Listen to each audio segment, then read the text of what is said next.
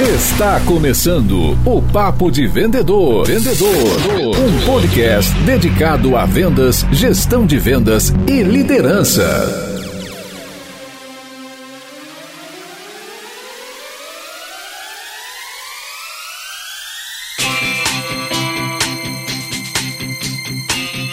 Olá, super vendedores, tudo bem? Estamos começando nosso terceiro papo de vendedor e estamos realmente felizes com essa nossa iniciativa. Inclusive, já recebemos algumas mensagens no nosso Instagram, supervendedores. E você que está nos ouvindo nesse momento, já mandou sua pergunta, seu comentário? Muito em breve vamos ler as mensagens aqui dentro do programa. Portanto, seja muito bem-vindo, seja muito bem-vinda. Esse é o Papo de Vendedor. Eu sou Leandro Munhoz, vendedor e fundador dos super vendedores da Eagle X. E aqui do meu lado eu tenho Daniel Mestre. E aí, pessoal, como é que está essa força?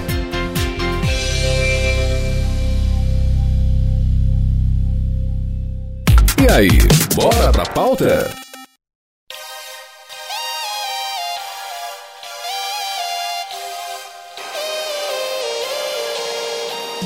E hoje nós temos um convidado super especial, um amigo do mercado, Tiago Pirinelli. Tiagão, seja muito bem-vindo ao nosso programa.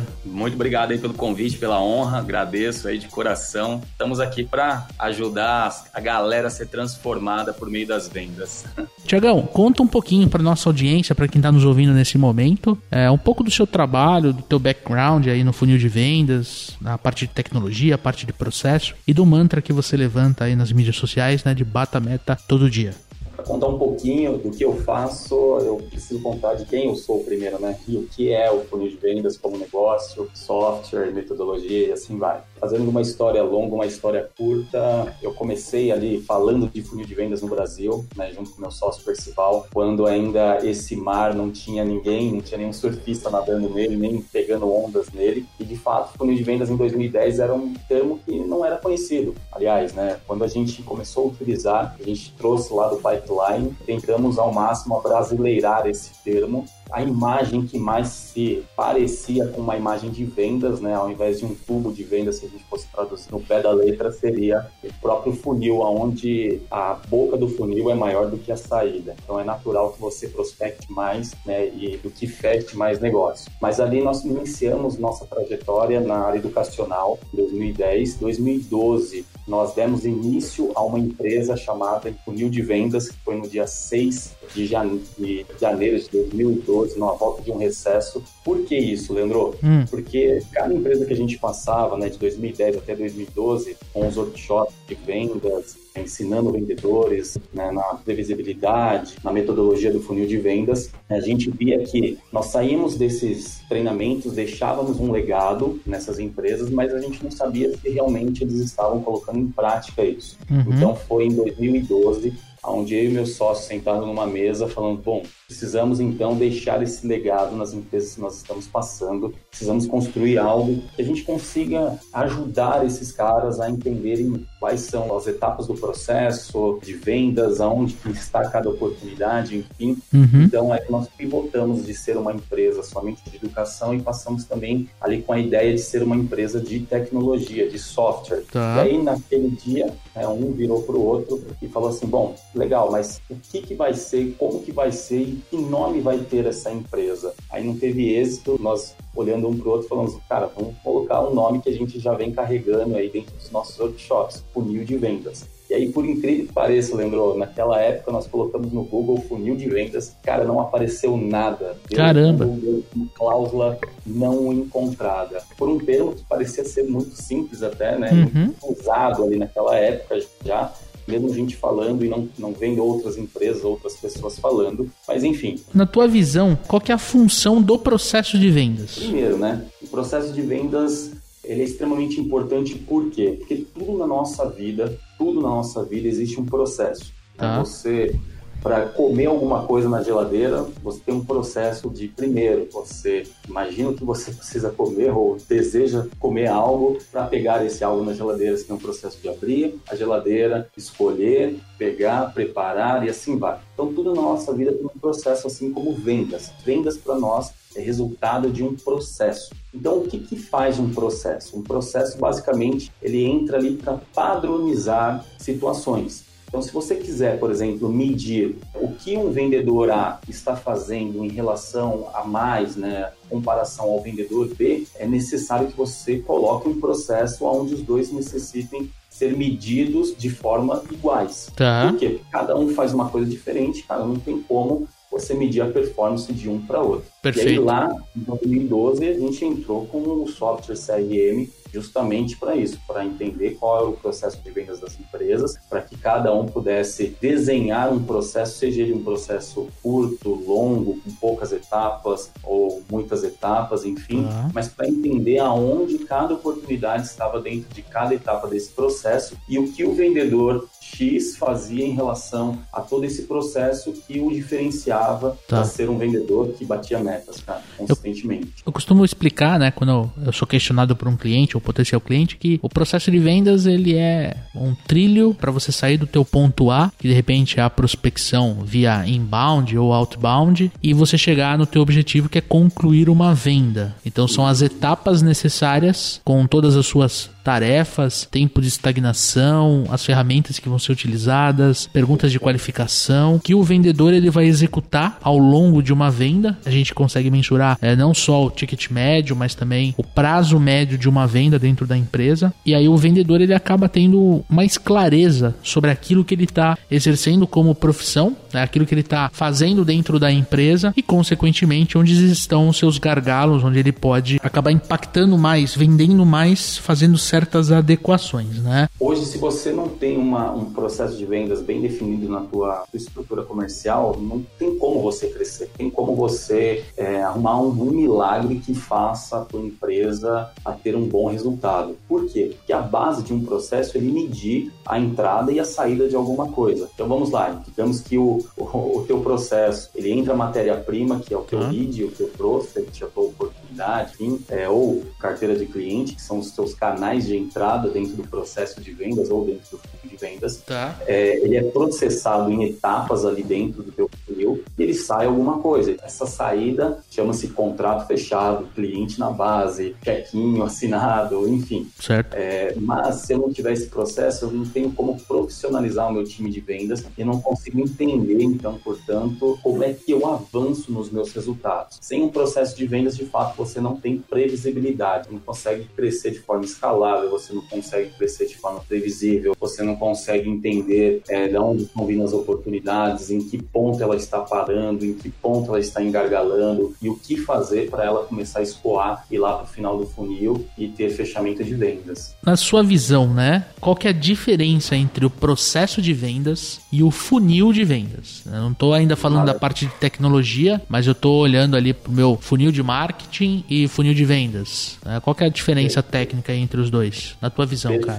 Processo de vendas, funil de vendas é, são duas coisas iguais, na nossa visão. Mesmo Tá. porque, só tratando aquele o assunto de 2012, quando a gente entrou no, no universo tecnologia, é, a palavra funil de vendas no Brasil não era citada. Então, Perfeito. funil de vendas virou uma marca, mas também, ao mesmo tempo, ele é uma metodologia, assim como você tem N metodologias, enfim, pode ser aplicada. Então, o método, ele serve justamente para isso, para definir etapas para você medir. Um processo, a mesma coisa, para você definir etapas, você medir as entradas e as saídas, né? Os inputs e os outputs. Perfeito. É, então, portanto, o processo de vendas para a gente é a mesma coisa que funil de vendas. E o funil de vendas é um método. Então, explicando já o que é um funil de vendas em relação a um processo de vendas é a mesma coisa. Agora, explicando o que é um funil de vendas em relação a um funil de marketing, são coisas distintas, tá? Perfeito. Seria a mesma coisa que falar que banana é igual a maçã, né? O banana é igual a, a jaca, cara. São duas frutas diferentes,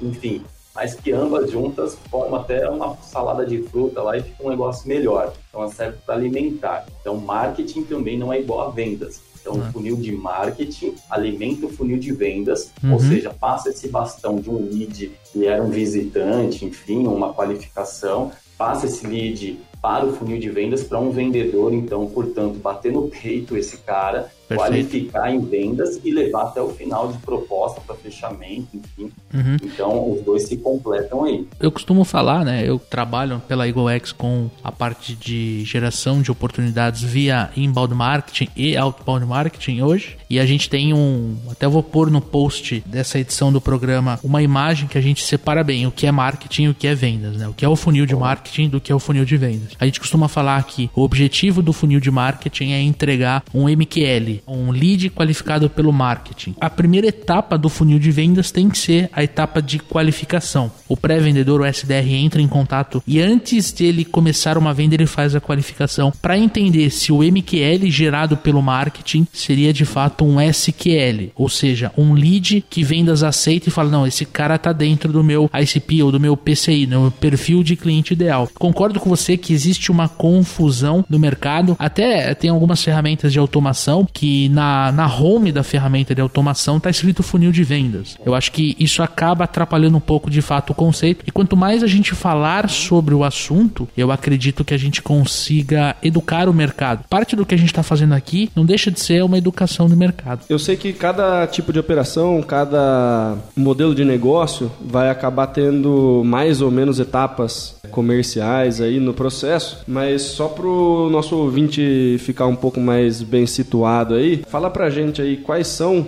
as etapas de um funil de vendas mais padrão aí que você vê dentro Do CRM. do CRM. Varia muito realmente de empresa para empresa, modelo para modelo, formas de prospecção. Então, só para você ter uma ideia aqui, a gente usa o funil de vendas para vender funil de vendas, né? Obviamente. Então, aqui a gente não admite que ninguém, nenhum dos nossos usuários utilize melhor que a gente funil de vendas, tá? Mas depende muito do tipo de entrada e do teu modelo de, de negócio, teu modelo de vendas. Só para contar o nosso caso aqui, por exemplo, nós temos três etapas no nosso funil de vendas. Por que isso? Poxa, é pouquíssimas etapas, mesmo porque a gente já fala que se não for simples não funciona. Tá? Então, para tudo, até para o CRM, até para entender as etapas. Mas cada etapa tem que ter um objetivo claro. Então, para construir etapas do teu funil de vendas, você tem que primeiro entender o que você quer medir exatamente. Ok. É, quais são as etapas e as passagens de etapas, ou seja, as taxas de conversões que você necessita medir? Tem também pessoas que confundem muito o que é uma atividade com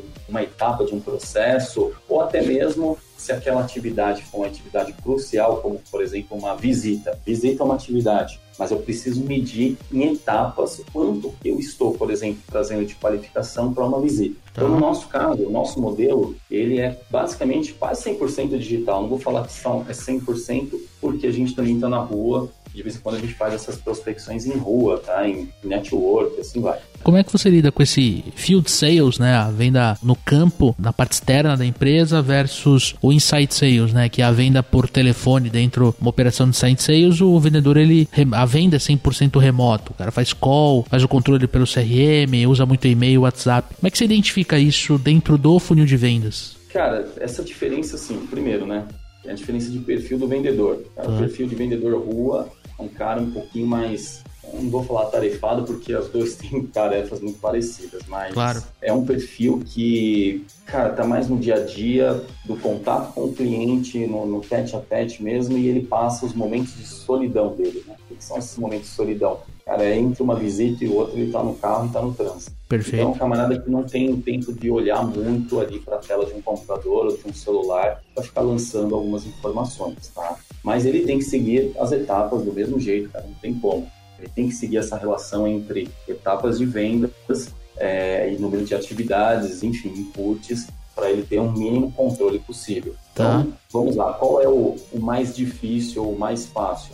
Para mim, cara, não, não tem a relação do mais difícil ou mais fácil. Ambos devem ter um controle, seja um vendedor interno, seja um vendedor externo. Quem é que vai ditar esse controle? É o próprio funil de vendas como metodologia, tá? É que agora esquece o nome do software, né, do funil de vendas, esquece o nome da empresa, vamos falar do funil de vendas como metodologia, né? Ambos têm que ter essas etapas. Por exemplo, no nosso caso aqui, como eu estava falando, é, quase 100% das nossas oportunidades são oportunidades digitais. Então, a Tá. gente gera aqui em torno hoje quase 2 mil leads por meio digital, Mês? quase, basicamente orgânico. É, e desses leads, uma média de 250, 300 oportunidades levantadas de mão na ferramenta. Boa. Ou seja, Para a gente, um, um, lead qualificado, né, de fundo de funil de marketing, vamos colocar para entrar no funil de vendas, para a gente é um cara que foi lá no nosso site, entrou lá num, num teste de sete dias no nosso demo do funil de vendas. Perfeito. Nesse caso, esse é o cara que a gente vai abordar aqui dentro. A gente tem uma equipe de vendas internas, inside sales, que assim que esse camarada se cadastra no funil de vendas,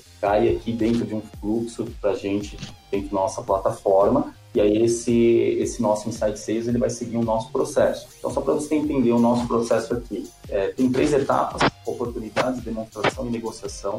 Por quê? Porque a gente precisa entender quantas oportunidades entraram, quantas dessas oportunidades foram para a etapa de demonstração, qual é a taxa de conversão entre tudo aquilo que eu abordei versus tudo aquilo que eu consegui marcar uma demonstração. Embora a demonstração seja uma atividade, mas a gente quer entender de fato quanto eu coloquei de energia ali naquela demonstração. Por quê? Porque a demonstração para a gente é como se fosse uma visita, é uma visita aceita. Uma visita aceita, eu estou no tete a tete, a oportunidade está muito mais sujeita a me ouvir e até me comprar. Tanto é que a nossa taxa de conversão entre a etapa de oportunidade para demonstração é em torno de 27, 29%. De Alta. demonstração para negociação, ela já sobe lá disparadamente para quase 70%. É porque você faz uma qualificação muito forte, né? Muito muito forte. Então, nessa etapa de demonstração, na oportunidade, a gente entra em contato para marcar essa demo. Marcamos a demo, fazemos o pitch de fechamento no momento do, do, do final, aliás, da demonstração. E na demonstração, se ele não fechou o negócio,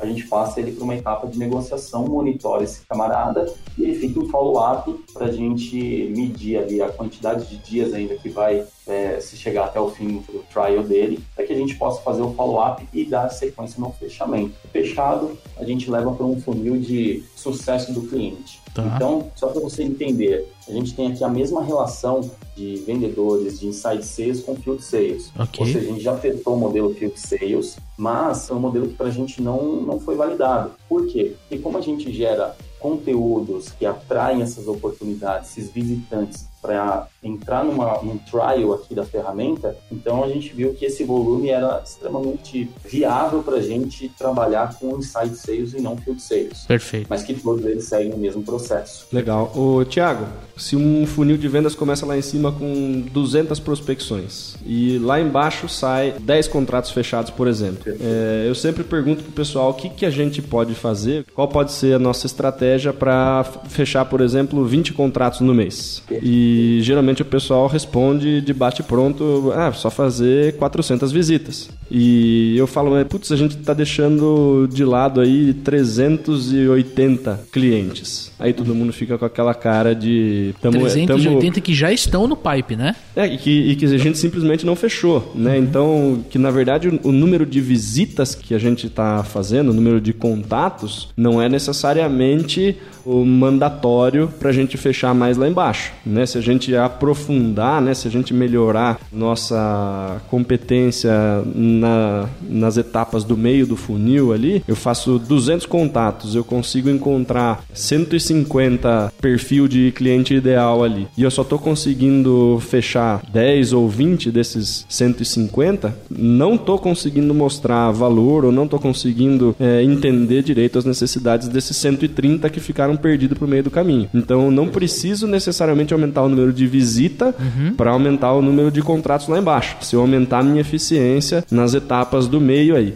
Essa é uma métrica muito interessante para a gente usar em treinamento de vendas para a gente entender aonde está o gap da nossa equipe. Né? Putz, eu tô, eu tô falando com 200 tomadores de decisão e eu só tô fechando 5. Por que esses outros 195 não compraram? Aonde a gente deixou de encantar esses caras? Por que, que eles não quiseram nosso produto? produto? Por que, que a gente vai atrás de mais 200 se eu não estou conseguindo fechar quase ninguém que eu estou contatando? Tá certinho, tá certinho. A, a linha de raciocínio é essa mesmo. A gente tem um canvas muito bacana, não sei se vocês já tiveram contato com esse canvas do funil de vendas, mas ele traz realmente uma ciência, uma engenharia reversa de quantas oportunidades você tem que prospectar para bater a sua meta lá no final. São cinco etapas para você construir. A quinta etapa, na verdade, é mais uma etapa de simulação. E ela fala justamente isso. São três simulações aí para você controlar a previsibilidade e entender aonde está o gargalo. Né? A primeira, de fato, é aumentar a boca do funil quando você tem capacidade produtiva, essas oportunidades elas já foram tratadas, ou seja, são leads com o perfil do cliente ideal que estão entrando dentro do funil e de fato a gente tem uma ociosidade na nossa produtividade de vendas. A gente poderia prospectar muito mais. Aí eu realmente aumento a boca do funil. Mas na segunda simulação é a grande, o grande mistério. Por quê? É, na verdade, o mistério não é um mistério, né?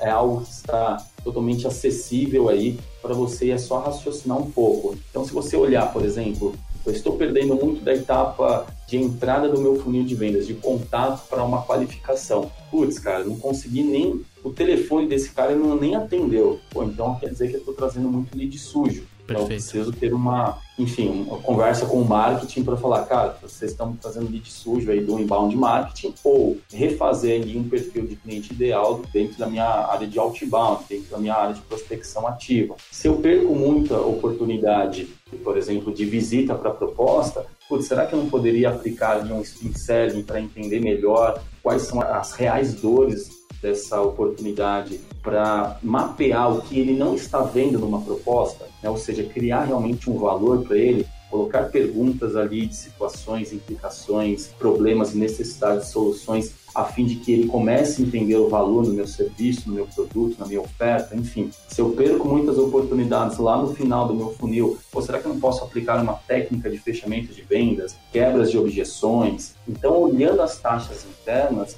eu consigo entender aonde eu tenho que colocar energia e competência do meu time. Ou seja, a transformação, pessoal, ela só vem com um aporte de conhecimento. Só que esse aporte de conhecimento você só vai entender quando de fato você usar a metodologia do funil uhum. para ver aonde está o gargalo qual é a etapa que está gargalando, senão não tem como atuar em cima dos números. Perfeito. Se pudesse escrever funil de vendas, cara, ele te dá poder de ação nos seus resultados. Perfeito. Ou seja, eu tenho a informação e agora eu tenho como aplicar uma estratégia, eu tenho o poder de aplicar uma estratégia em cima desse número. Faz Perfeito. sentido? Não, total. Acho que o ponto aqui é mensurar as taxas de conversão de cada etapa do processo comercial. Nem o, o Daniel comentou no exemplo, poxa, estão entrando 200 leads, né, mas estão saindo 10 é, fechamentos. Onde é que está acontecendo acontecendo a maior perda? Será que é na etapa de qualificação? Se é na etapa de qualificação, tem que puxar um pouquinho a orelha do marketing, pedir para gerar mais lead com qualidade, que é o que a gente chamou anteriormente de MQL. Agora, se porventura está tendo muita perda na etapa de negociação ou de proposta para negociação, a gente tem que fazer um treinamento em loco com os vendedores para ajudar na técnica de fechamento. Acho que isso, além da previsibilidade que o funil, que o processo de vendas traz para a empresa, eu acho que essa visão nada holística e 100% científica da performance do time comercial é o maior ponto positivo na mão do gestor. Ele para de fazer uma gestão em cima do eu acho e ele começa a fazer uma gestão em cima de indicadores. Então ele sabe quem usa a ferramenta, ele sabe quando foi a última vez que os vendedores acessaram a ferramenta, qual é o problema individual de cada um. Você citou o spin selling na etapa de qualificação. Será que eles estão rodando certo o spin selling? Será que eles não estão com dúvida? Dúvida, ou às vezes com medo de fazer perguntas de implicação, de necessidade de solução, esse poder que o processo de vendas traz para o gestor, eu acho que é o principal benefício de se apoiar ao time comercial numa, numa ferramenta de tecnologia, né, num CRM. Independente da ferramenta, independente do software CRM, tem vários softwares bons pra caramba no Brasil, fora do Brasil. Falo desde Excel a Salesforce, cara, todos são bons. Perfeito. Mas desde que você use. Perfeito, né? perfeito. No fundo, no fundo, cara, o que todo CRM fala também que você tem que ter um funil de vendas, né? Então, Sim. De certa forma, até a gente agradece isso. Mas, cara, funil, o mínimo que você tem que ter é na parede da tua empresa. Tá. É, entender ali, faz um Kanban ali na parede da tua empresa, pega um quadro de branco, né? Faz algumas colunas ali, pega, usa um post-it para falar que cada post-it daquele é uma oportunidade de negócio. Se você minimamente tiver isso, tu já, já sai na frente, porque você olhar para um lugar que você consegue ver todas as suas oportunidades, o que você está fazendo, o que você está deixando de fazer, o problema não é o que você está fazendo, é o que você está deixando de fazer. Uhum. Por isso que gargala as empresas, isso faz quebrar as empresas, esse custo invisível, aquilo que você deixa de fazer. Então, independente de tecnologia ou ferramentas, softwares, a metodologia que tem que usar. No Excel, pode usar. Vai usar ela dentro de um, um papel de pão? Vai usar mas desde que você use realmente para ela te dar poder de ação. É engraçado, cara, eu atendi uma empresa alguns vendedores, né? Eles olhavam para os indicadores e tal, e eles tinham um pouquinho de, de receio de alguns indicadores que apontam no funil, né? Uhum. Então, por exemplo, ah, nossa, sua taxa de conversão está muito baixa. Então, o que que acontecia? Os vendedores não colocavam no software todas as visitas, por exemplo. Ah, não, essa visita eu não encontrei o tomador de decisão, não avançou, então eu não lancei. Eu só estou lançando no, no, no, no software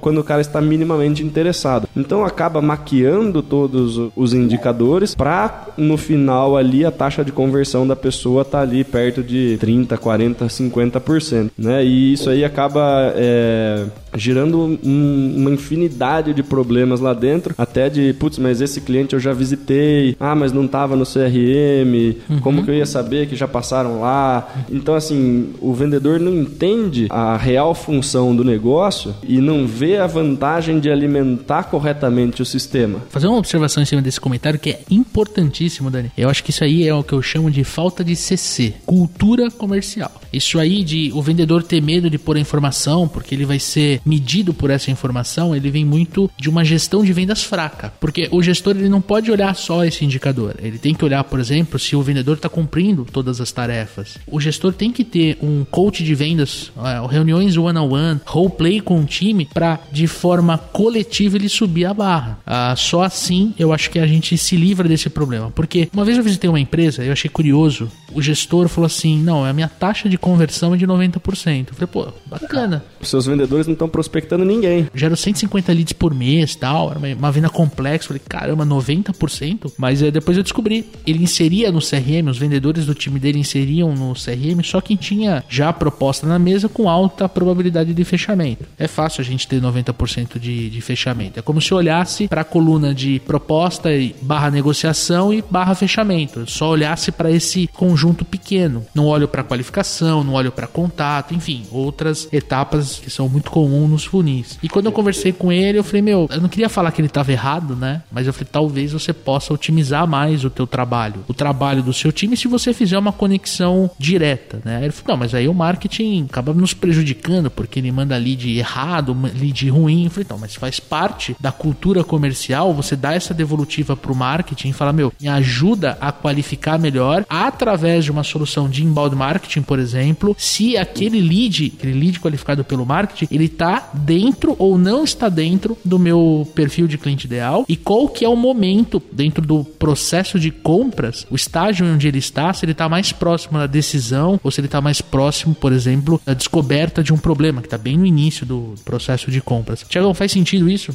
Faz, faz sim, cara. Eu tenho, tenho alguns comentários sobre isso, tá? Bora. O primeiro comentário é assim, vamos lá. Você falou do vendedor que só coloca quando já está para tirar o pedido, né? Isso mesmo. Primeiro, cara, números vai sempre depor contra a gente. Pela nossa mentalidade, nós não temos uma mentalidade de enfrentamento. A gente não tem esse, essa cultura de enfrentamento dos números. Né? A gente pode falar o que for, mas ó, se a gente for pensar, por exemplo, numa questão básica, finanças, cara, finanças pessoal, se você vai estudar um pouco sobre finanças pessoal, você vai ler ali nos primeiros capítulos de qualquer uhum. livro, cara, que você tem que medir todas as linhas positivas e negativas, né? Então uhum. você entra na, na, conta do banco e vê o quanto que você passou ali, né, gastou no dia a dia. Isso vai depor contra você. Então o número não mente. Nós não temos essa cultura de enfrentar os números. Mas quando você tem essa cultura de enfrentamento, cara, você já está é, meio caminho andado aí, tá?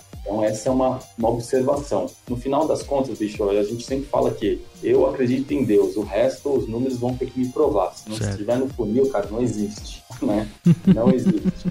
Então a gente tem que começar a olhar com carinho para esses números, para esses indicadores, porque são eles que vão quebrar um negócio né? Ou a falta deles é o que realmente vai quebrar um negócio. Na tua visão, cara, como é que a gente lida com um gestor fraco? Por exemplo, talvez tenham gestores nos ouvindo, vendedores nos ouvindo, e tenham muitos vendedores que possuem um gestor de vendas fraco. Como é que a gente lida com esse gestor que não sabe o que, por exemplo, é o coach de vendas, uma reunião one-on-one, um, é, um roleplay ali, uma simulação de uma venda para ajudar os outros vendedores a entender como se conduz? Como é que a gente faz para mostrar que o problema do time é o gestor e a gente muitas vezes como alguém externo promovendo um treinamento, uma consultoria, a gente tem esse trabalho também de transformar a vida do gestor? Primeiro, né, tem que analisar qual foi a origem desse camarada lá dentro, dessa pessoa lá dentro. Se ele é um a gente até costuma aqui entender via números, né, via comportamento aqui do nosso, dos nossos usuários, qual que é o perfil do gestor e da liderança. E de fato, quando a liderança é forte, o funil de vendas ele é muito utilizado, ele é extraído assim 100% dele, tem um aumento médio aí entre 22 a 35% do resultado em três meses já. Caramba! É muita coisa, assim, quando realmente a liderança ela é forte. Então, geralmente, o que, que acontece nas empresas aqui, que a gente já observou? O camarada, ele era um ótimo vendedor, e aí ele foi convidado pelo dono da empresa para ser um, um gestor. Uhum. Ele passou de ser um ótimo vendedor para um péssimo gestor. Por quê? Ele já carregou os costumes dele. Ele não usava antes um CRM, ele não apontava o que ele estava fazendo. E você acha que ele vai cobrar isso do time dele? Se ele mesmo não faz? Então, primeiro eu começar a entender e até assim, realmente ter esse enfrentamento do comportamento aí. Poxa, é, o camarada que entrou para uma gestão, ele tem que ter claramente assim, na mente dele que sem números ele não consegue gerir nada. Uhum. Né? É, ele não consegue evoluir qualquer coisa sem antes medir, depois gerir e depois evoluir. Como transformar esse gestor que dá a bola fora num gestor bacana, que é um líder de fato, que vai influenciar o time dele? Primeiro é ele analisar o comportamento dele, como que ele está fazendo isso no dia a dia. Ele é um cara, ele é o primeiro a utilizar o funil, ou melhor, o primeiro utilizar o CRM, ele é o primeiro a levantar a bola ali na questão de personagem do, do, time dele, falando assim, cara, hoje eu precisava desse número que você apontasse aqui no CRM, por que, que você não fez? Uhum. Então ele começar a entender qual o estilo de comportamento dele, estilo de liderança e entender que sem esses números, cara, ele vai fracassar de fato. Então essa é a primeira etapa de um processo de gestor comercial, gerir. E para gerir, ele não vai implorar para o time dele, ele não vai ter que fazer isso. Ele vai tem que tirar a impessoalidade. O que, que é isso? É você ter um CRM, por exemplo, e você de fato coloque na política da empresa que o vendedor tem que apontar ali para ele continuar dentro da empresa. Se ele não apontar o que ele está fazendo dentro da plataforma, dentro de um CRM, o gestor não vai conseguir medir ele, não vai conseguir ajudar ele a vender mais. Então tem que deixar claro que assim, a, a empresa precisa de um CRM. Não é o gestor que precisa de um CRM para depois dar paulada na cabeça do vendedor que não bate meta. Não, não é isso. A empresa precisa. Então ele tem que tirar a pessoalidade dele para atribuir na política da empresa uma plataforma dessa. Então esse é o segundo passo. A conversa tem que ser um jogo combinado entre gestores e time de vendas. Ele tem que mostrar que um CRM vai entrar como ferramenta ali para aperfeiçoar as vendas dele, mas que de fato todo mundo vai ter que jogar o mesmo jogo e todo mundo vai ter que colocar, seja lead bom, seja lead ruim, vai ter que entrar dentro ali do, do, do CRM para ser medido. Com essas informações, ele está pronto para um segundo passo, aí sim ter esse one-on-one, -on -one, já com esses números em mãos, de cada vendedor para apontar, cara, olha, a tua meta aqui era você prospectar isso por dia. Poxa, você não prospectou isso, cara, estou 10 vezes menos, ou uma vez menos, ou precisava de 5 leads, cara, prospectou 3. Uhum. Uhum. Então, assim você vai bater a meta. Então, ele tem que mostrar ali, de fato, na extração dos números do CRM, o que, que o vendedor está fazendo de errado para não avançar. Uhum. Perfeito? Do funil de vendas aí, como software, cara, você consegue apontar para gente aí qual seria a etapa do processo comercial onde mais param as oportunidades, cara? Bom, vamos lá, Daniel. Então, fato é que a gente trabalha realmente com, com dados em massa aqui. A gente hoje tem mais de quase 3 milhões ali de oportunidades rodando no fundo de vendas. Então tem muita massa crítica de informações para a gente conhecer os números. Então a gente olha a visão macro para de fato entender aonde tem essa perda. A gente tem ali dois pontos que são os pontos cruciais de gargalo, tá? Primeiro é, são as etapas iniciais do funil de vendas, da qualificação até as etapas de relacionamento, da atração até o relacionamento, você já tem uma perda muito grande. Isso é característica de empresas que, independente do teu ticket, mas são empresas que prospectam, que têm uma rotina de prospecção. Você tem uma perda de informações, uma perda de, de oportunidades já nessas etapas iniciais, principalmente da primeira para a segunda etapa, independente da nomenclatura de cada uma. Assim também é o nosso aqui dentro. A gente tem uma perda grande da etapa de oportunidades para a demonstração. A gente tem três etapas aqui. Então essa é uma característica independente do processo, é uma característica onde se perde muitas oportunidades.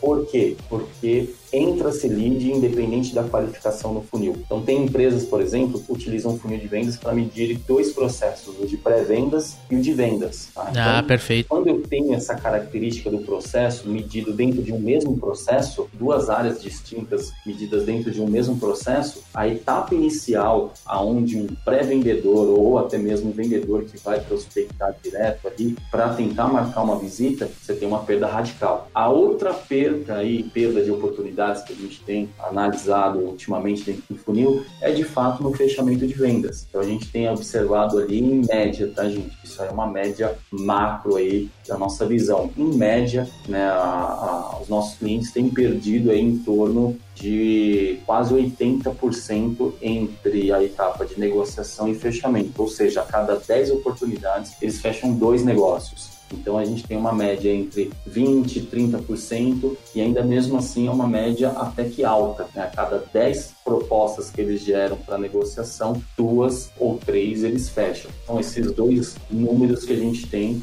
levantado em cima aí dessas 3 milhões de oportunidades dentro do funil. Etapas iniciais perdem por conta dos canais de entrada e da qualificação do lead. Uhum. A etapa final de negociação perde porque já é uma etapa de confronto, enfim, e falta muitas das vezes ali aquela quebra de objeções complementando aí a sua contribuição, tem muito vendedor, né? Eu acompanho vendedores de diversas empresas. Tem muito vendedor que acredita estar na etapa de negociação, uhum. né? E na verdade ele não passou nem do levantamento de necessidade direito. Eu imagino que muitas dessas oportunidades aí que estão travadas ali em negociação no software, se você perguntar para o cliente onde parou, nem chegou perto de negociar porque ele não tinha o mínimo interesse. O vendedor ele, ele não consegue despertar interesse no cliente, ele não faz adequadamente as etapas de meio de funil e tenta mesmo assim fechar. Então ele fala: Não, mas eu mandei o preço pro cara e o cara não quis. Então a gente estava na etapa de negociação e o cliente não fechou. Mas não é um, um, um problema de fechamento, de negociação. É um problema de levantamento de necessidade, uhum. de envio de proposta, de reunião, de coisa lá de trás. Né? Então, como treinador de equipes comerciais, né, muitas Muitas vezes as pessoas vêm falando assim, cara, eu quero treinamento de negociação, eu quero treinamento de fechamento.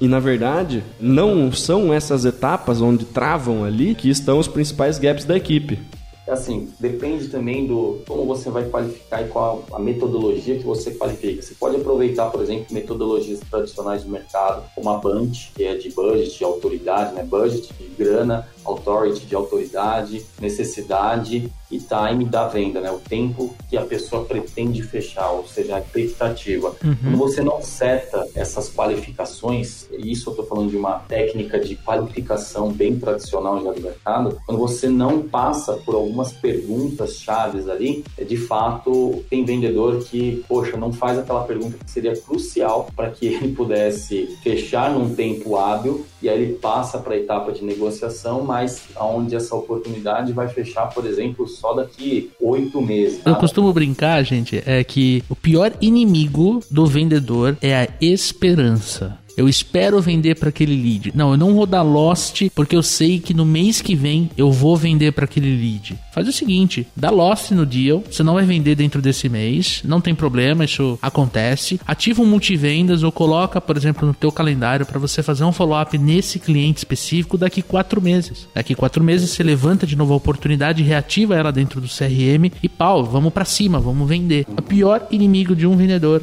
é a esperança. Concordo contigo plenamente, Leandro. Isso também, cara, dá um baita de um problema de gargalo de funil, né? Ou claro. Seja, o funil fica extremamente poluído. E aí você não sabe mais para onde olhar, cara. E não vira um funil, né? Você tem 300 pessoas na etapa de proposta comercial e você tem 100 leads entrando na, na boca do funil, já não é um funil, né? É, ele, sei lá, é um meio que um narguile das vendas, né? gordo numa parte só do funil ali. Mas Legal. enfim, isso é um grande problema. Realmente, você tem ali uma poluição muito grande do funil, e a hora que chega uma oportunidade de fato para esse vendedor, ele está olhando aquilo lá, aquela esperança dele que ele vai fechar um dia, Perfeito. e não dá atenção para aquele que vai fechar agora, né? Enfim, é bem complicado isso, cara. E um problema maior também, né, cara? Quando ele está com muita oportunidade em aberta ali e com a fé de que vai fechar, né? Ele coloca lá, tipo, putz, eu tô prevendo vender 35 negócios esse mês. Ele fica em cima daqueles negócios. Que já estão praticamente perdidos e para de prospectar. Perfeito. Né? Uhum. Então, assim, não adianta contar com o, o ovo no cu da galinha, né? Você precisa de mais galinha. Aí é certeza que vem um ovo de alguma coisa, entendeu? Você precisa saber onde está a granja, né, cara? Exato. Que programa. Pô, falamos de funil de vendas aqui, abordamos a parte de tecnologia. Eu acho que a gente tá com uma entrega altíssima aqui nesse terceiro programa, falando de funil de vendas, falando um pouquinho sobre como a tecnologia pode impactar a vida do vendedor, pode ajudar a vida do gestor. E agora é Momento Botini. Momento Botini. Momento Botini.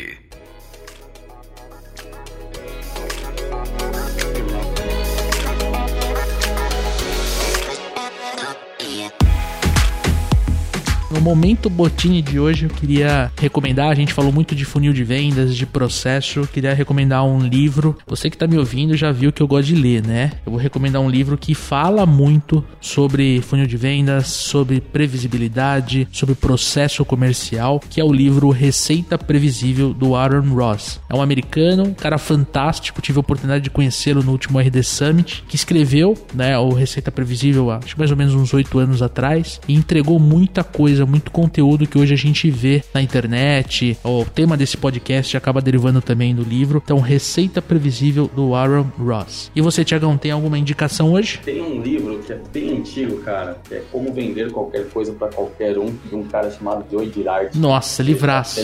É, ele tá até no, no, nos Guinness. Sim. E assim, se bobear, tem uma, alguma nova edição. A gente, o que a gente tem aqui na nossa estante do conhecimento, né? A, a coluna do conhecimento de vendas, é. é uma edição que nós encontramos num sebo. Eu também, eu também. A minha edição é de 1972 e comprei num sebo, cara. É um quadrado com uns cantos comidos aí. Né, isso, né, isso mesmo, isso mesmo. Esse cara aí, ele é muito bacana porque ele vendia, cara, é, cerca aí de seis carros, tá? A média dele é seis carros por dia e não era frota. E a história dele, sem dar um spoiler aí, que é bem legal, cara, ele encontrou esse algoritmo em um funeral. Mas vai ler esse livro, cara. É extremamente top. Então, ele é um cara que fala muito de funil de venda sem falar de funil de venda. E fazendo um comentário em cima da tua indicação, é um livro super simples de ler. É um livro que numa tarde de um sábado você consegue ler, tirar muito proveito. E o Joey Girard foi, pelo menos até onde eu sei, até onde eu estudei, o primeiro cara a implantar um CRM sem saber que era um CRM, né? Ele mandava cartas, não existia e-mail na década de 60 e 70, quando o carro completava um ano, quando o filho do cliente estava fazendo aniversário, queria que o pai lembrasse na hora de comprar o carro pro filho quando ele for fazer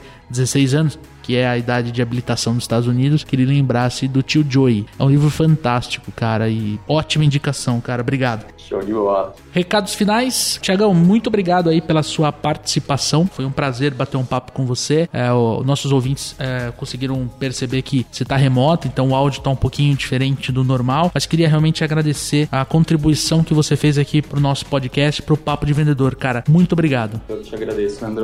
E, cara, a mensagem final que eu quero deixar é que meta não se cobra. O que se cobra é o plano de ação, Perfeito. meta é consequência. É por isso que a gente fala bata a meta todo dia. Eu tenho que olhar as entradas do meu funil, né, número de prospecção, número de visita, número de proposta, número de negociações. Aí sim a meta é consequência, é o efeito de uma série de causas. Então não cobre meta e cobre sim o plano de ação e bora bater meta todo dia. Valeu, Tiagão. Beleza, valeu, Thiago. Valeu, galera. E você que chegou até aqui, quero te agradecer a sua audiência. Quero te pedir, o que, que, você achou desse programa? Arroba Supervendedores, manda um direct para nós ou faz um comentário no post dessa publicação, porque tanto eu quanto o Daniel queremos te ouvir. Muito obrigado. E até o próximo programa. Este podcast foi editado por EditaCast. Acesse editacast.com.br.